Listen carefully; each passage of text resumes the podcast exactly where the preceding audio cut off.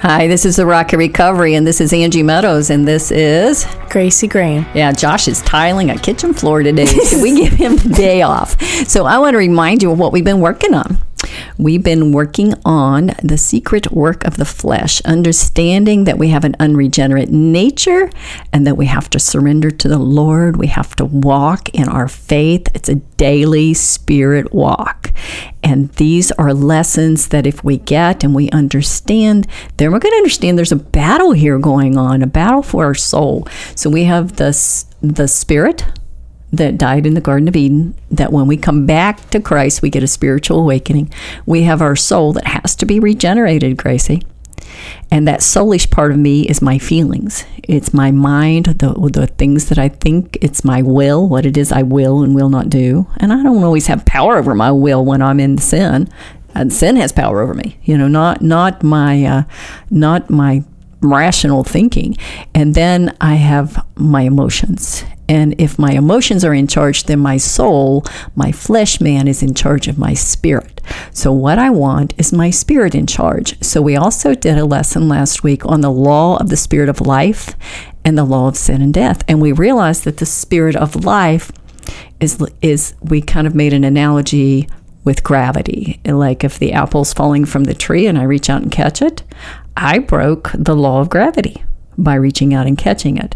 So the law of spirit of life, the blood of Jesus, reaches out and catches me and, and saves me from the law of sin and death. Amen. Amen. So what we're going to do today is we are going to look at the next lesson. And it's called Conquering Our Sin Nature. So let's see if I can get this big enough for Gracie to start reading. Okay, Grace. Uh, start with the introduction. Lesson 3 Conquering Our Sin. Why do we sin? According to Genesis 3, we understand man has a fallen nature. Adam and Eve have full have had full reign in the Garden of Eden, except when they were commanded to not eat from the fruit in the middle of the garden. Then the serpent showed up and tricked Eve, and she disobeyed God and ate from the app, ate from the tree and gave some to her husband, Adam. This caused them to see their nakedness, and they were ashamed and hid from God. This separated all of us from our Creator, and our spirit died we would all be born under the curse of sin. We would now need a Redeemer, a Savior, to reconcile us to God. Yes, we have to be reconciled to the Lord, and it's the blood of Jesus that reconciles us.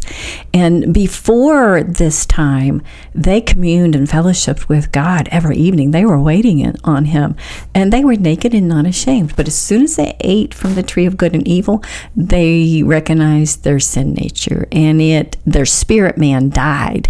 And that's why we need a sacrifice. We need a sacrifice that's pure, that was sinless, to offer once and for all the blood of Jesus Christ to redeem us. We needed a redeemer, and that's what Savior means. So we have this aversion, this hidden nature we, we, where we want to hide. We don't we don't want God to see us. We're like, oh, ugh, I don't like this. Why would I, I can't come to the Lord. But the Lord's telling us at all times, just come to me. Just come just like you are, and I'll clean you up. So as we get into this study, I want you to understand that God is going to be with us and He's going to show us the way out from this hidden aversion. He's going to show us the way out is just to keep coming back and surrendering to Him, saying, Lord, you know you made me full of dirt. You know I'm dirt. You know I have a sin nature. You know I can't do this without your help. Okay, so number one, Romans 5:12. How did sin come in this world? Let's see what Romans says. Therefore, just as sin entered the world through one man, and death through sin, and in this way, death came to all people because all sinned. So sin came into the world through one man, and that one man was Adam. Even though it was Eve that sinned, it was Adam that was responsible for her. Hmm. So God held him accountable. So the second question is Romans 5:15. How did grace come? Now we got grace with Gracie here. yeah. How did grace come? But the gift is not like the trespass. For if the many died by the trespass of the one man, how much did God's grace and the gift that came by the grace of the one man, Jesus Christ, overflow to the many? So grace came through Jesus Christ. So there's a skill here. There's a thinking skill that's a regenerated thinking skill. It's a higher than my flesh, it's a spirit skill, a spiritual thought where I'm like, oh, I can't do this. Well, of course I can't. That's why I receive his grace. So let's look at Adam versus Jesus. So let's read this side. Adam equals fall of man. And Jesus was the sin offering. Adam equaled, right here. Law of sin and death. And Jesus was the law spirit of life. Adam equaled strongholds. Yeah, strongholds. And instead, Jesus was like, just confess your sins. Adam, Adam equaled sinful nature. And Jesus was like, take every thought captive. Adam equaled sinful desires. And the Lord said, ask for wisdom. Yeah. So he's going to break those strongholds, but let's figure out how that's going to happen. Number three, 2 Corinthians 10 4. What are we fighting against that we need to demolish? The weapons we fight with are not the weapons of the world. On the contrary, they have divine power to demolish strongholds. So I want weapons that are are of Christ. Amen. I want uh, I want the armor of God, the helmet of salvation, the breastplate of righteousness, the strong belt of truth, the shoes to walk in peace, a shield of faith, and a mighty double-edged sword, which is the word of God. I used to pray that armor of God out of Ephesians six on me all the time, Grace, but I, I didn't know what it meant. What does it mean? Well, the helmet of salvation means I'm going to change my thinking. I'm going to get God's thoughts. I'm not going to let my thoughts run amok. I'm going to do what this says. I'm going to have I'm going to demolish the stronghold. So if I've got a stronghold of bitterness, I'm going to study the word bitterness all through the Bible. I'm going to pray those scriptures and I'm going to keep working and processing that bitterness and releasing it to God and waiting for Him to do something good and praying those promises over my life. Um, and I can do that through the Lord. Now, if I can't do it, I may not, I may need to activate my faith. I may need to ask the Lord for wisdom, for truth. I may, I may need to see, I need to walk in peace. So, what do I need to go back and repent for? I mean, mm-hmm. I need to have that word of God so that I've got something bigger than me. Because even when Jesus was driven to the wilderness, the way he fought Satan was with the word. So, if we don't have the word hidden in our heart, recovery is going to be elusive because I don't have a weapon. Mm-hmm. I'm pretty defenseless. If I don't have my helmet on, then my thoughts are going amok. And well, where do you go? Your heart goes where your thoughts. you know what I mean? Yeah. You're going to end up going that way. If I don't have faith, then I don't believe God loves me. If I don't have truth, then I'm believing a lie and I'm agreeing with it and I'm empowering it. If I don't have peace, then I'm blowing everything up in my life. Yep. So I prayed these things on myself, and about 10 years later, I was like, look at that. look at that. I've got him. That breastplate mm-hmm. of righteousness, it's not my righteousness. It's my his. righteousness is filthy rags. It's the righteousness of Christ that he put on me. So when he looks at me, he's looking at his righteousness because he can't look upon fallen nature and our sin nature. He's a righteous, holy God. That's why we hide. But if I realize that, okay, I have that breastplate of righteousness on. Lord, you know what I've done, but I'm not going to let it stop me from seeking you and from coming to you and from surrendering and letting you turn evil into good because that's what he promised. So number 4, 2 Corinthians 10:5, how do we demolish these strongholds? We destroy arguments and every pretension that sets itself up against the knowledge of God, and we take captive every thought to make it obedient to Christ. All right, so I got to identify my false thinking, my double mindedness that needs to be prayed over and demolished. So this is a daily process of continually aligning my thinking with God's word. Because if I'm aligning my thinking with lies, where do you think I'm going to end up? Hmm probably anxiety, fear, stress, bitterness, anger. Yep. I'm going to end up in no good land. So if I am speaking the word of God over my life and I'm speaking his promises to myself, it's powerful. It's a powerful force to tear down these strongholds that are keeping me from the Lord. So there's a war going on for my soul. So number 5, 1 Peter 2:11, what is warring against my soul? Dear friends, I urge you, as foreigners and exiles, to abstain from sinful desires which wage war against your soul. So, sinful desires wage war against my soul. So, anything that's drawing me away from my peace, away from my Christ, my inheritance of joy and peace, uh, and is keeping me distracted, is waging war on my soul. Wow. It's going to rob the fruit that God's got for me. I may have that seed, I may have planted that seed, but it's going to be choked out. So, number six, Romans seven eighteen. What is my nature? For I know that good itself does not dwell in me, that is, in my sinful nature. For I have the desire to do what is good, but I cannot carry it out. Hmm. So I got this sinful mm. nature. He's tell, uh, uh, you know, Romans is saying, I, I got this, but uh, uh, yeah, I got a desire to do what's right, but I don't have the ability to carry it out. So in addiction, this is this is loud. Yeah. You want to do good, but you've got no power. Mm-hmm. That sin's really got you in bondage. Oh, bad. So you got to just keep coming back, surrendering. There it is, Lord. I can't fix that. I can't change that. I can't manage that. That I just surrender it all to you. I accept what I can't change, but I can keep coming to you. I can keep talking to you and rehearsing these promises and asking you to put on me that armor and to give me uh, the the spirit of life.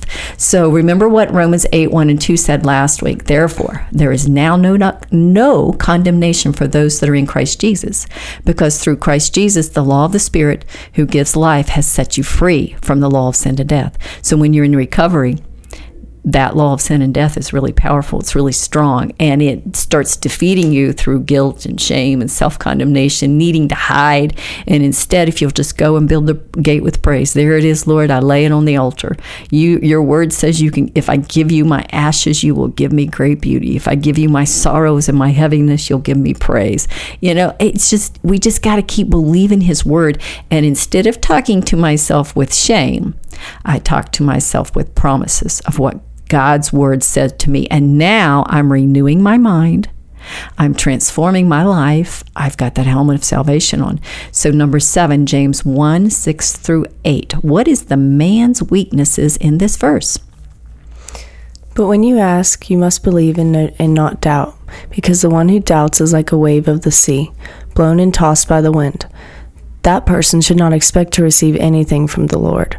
Such a person is double-minded and unstable in all that in all they do. How many times have you felt unstable? Um, Every day? I feel unstable a lot, but since I found out God was real, I haven't lost faith. Yay! Yes, I'm double minded, and I know I am because I hear myself arguing with myself. So it's like I get in, in in the mud and I wrestle, and okay, Lord, where's the truth? And I start doing word studies, and I start laying that before the Lord, and I start uh, discerning what's separating it, what's good from it, from what's evil from it, what's precious from what's vile, which is what the prophet Jeremiah says to do in Jeremiah 15. So I want to make sure that when I'm unstable, that I don't make a decision. Not to come, not to go, not to leave, not to make promises, not to, yeah, just do the next right thing that's right in front of me. Get up, make the bed, take a shower, get ready for the day, mm-hmm. go do the next right thing, but don't make any decisions when I feel unstable because I don't have the will of God until I have that peace and to That's be able good. to continue moving forward. So, James 1 5, what is the secret of overcoming my doubt, my double mindedness, and my instability?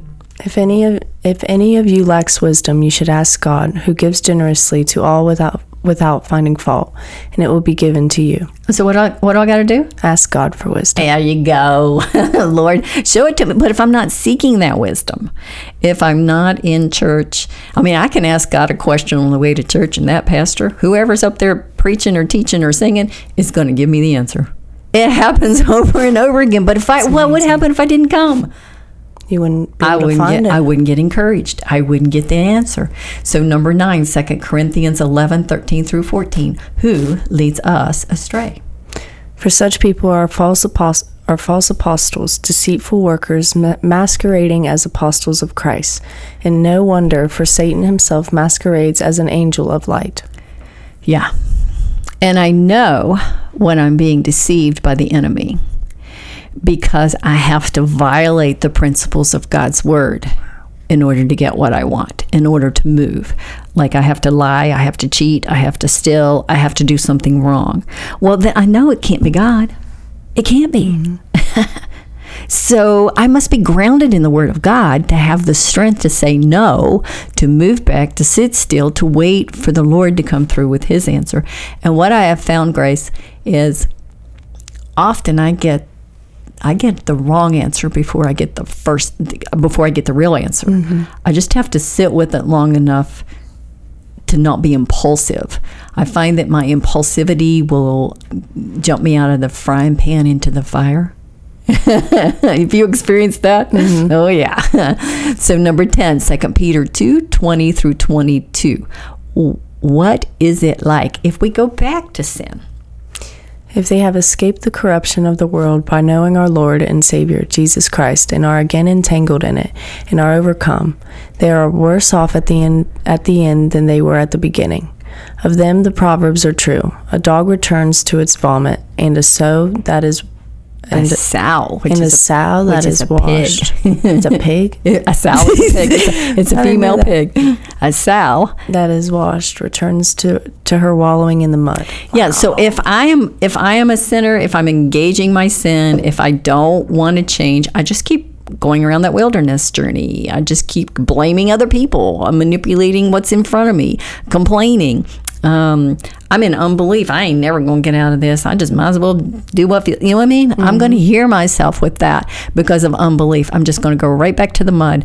And so a lot of times, if I'm not willing to do the work when the Lord gets me out of the mud, he's going to let me sit in that mud for a while. Yep, he's going to be like, okay, let me know when you're done with that. Because, you know, there's another verse that says, uh, cast not your pearls before swine, before pigs. So why would the Lord give me pearls if I'm just going to trample them beneath my feet and mock him. He would not. He would wait for me to just keep dealing with the one thing that's in front of me. And so, a lot of times, um, what's in front of me is so big that I, I don't know how to, there's no way to conquer it. Uh, it's it's something I it's a lifetime consequence that I'm going to carry for 20 years. But what I can do is deal with the little little things. Uh, have I forgiven? um, ha- have I got joy? Have I found my peace? Am I am I doing good? Am I um, am I taking my responsibility, cleaning up my side of the street? Okay, so number 11, Romans 13, 14. What can we do to keep ourselves from sinning? Rather, clothe yourselves with, with the Lord Jesus Christ and do not think about how to gratify the, the desires of the flesh. Well, now this sounds like something that's active. How am I going to clothe myself in the Lord Jesus Christ? Well, I'm not going to think thoughts that aren't right. Well, sometimes those thoughts are so loud that they're stuck in a rut and I'm just ruminating, ruminating, ruminating. And the way I stop thinking those thoughts is I get a wholesome thought, a thought from the Lord, delight yourself in Him.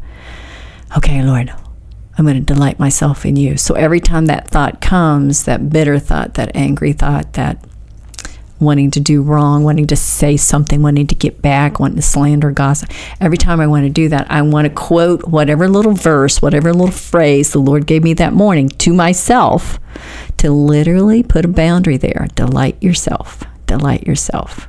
Love covers a multitude of sins. What would it look like if I just didn't talk about this? Well, if you don't stir the pot, it's not going to stink. mm-hmm. if you got a stinky pot, just don't stir it. so it's intentionally, it's intentionality that speaks to myself differently with wholesome and healthy words. So read the conclusion. We are all prone to distractions and weaknesses and need to understand we are in a battle against our sin nature and learn to empower ourselves through the Holy Spirit to be masters of our internal world. Most of us don't realize we are fighting a battle. Hmm. We don't, do we? No. There's a battle here, and the battle's within me, mm uh, and, and, I can fight me.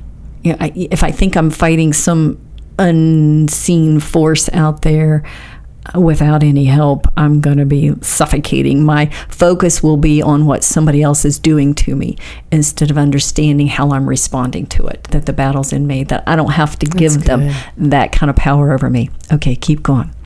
You will always know if you are under the law of sin and death because of the fear, anxiety, stress, and other negative emotions will cause internal conflict and suffering. So, as long as I've got that suffering, I need to externalize it. If I internalize that suffering, it's going to land me in a deep, dark place. But if I can move it outside and let it be my teacher and let it, ah, there's that bitterness again. What do I need to do?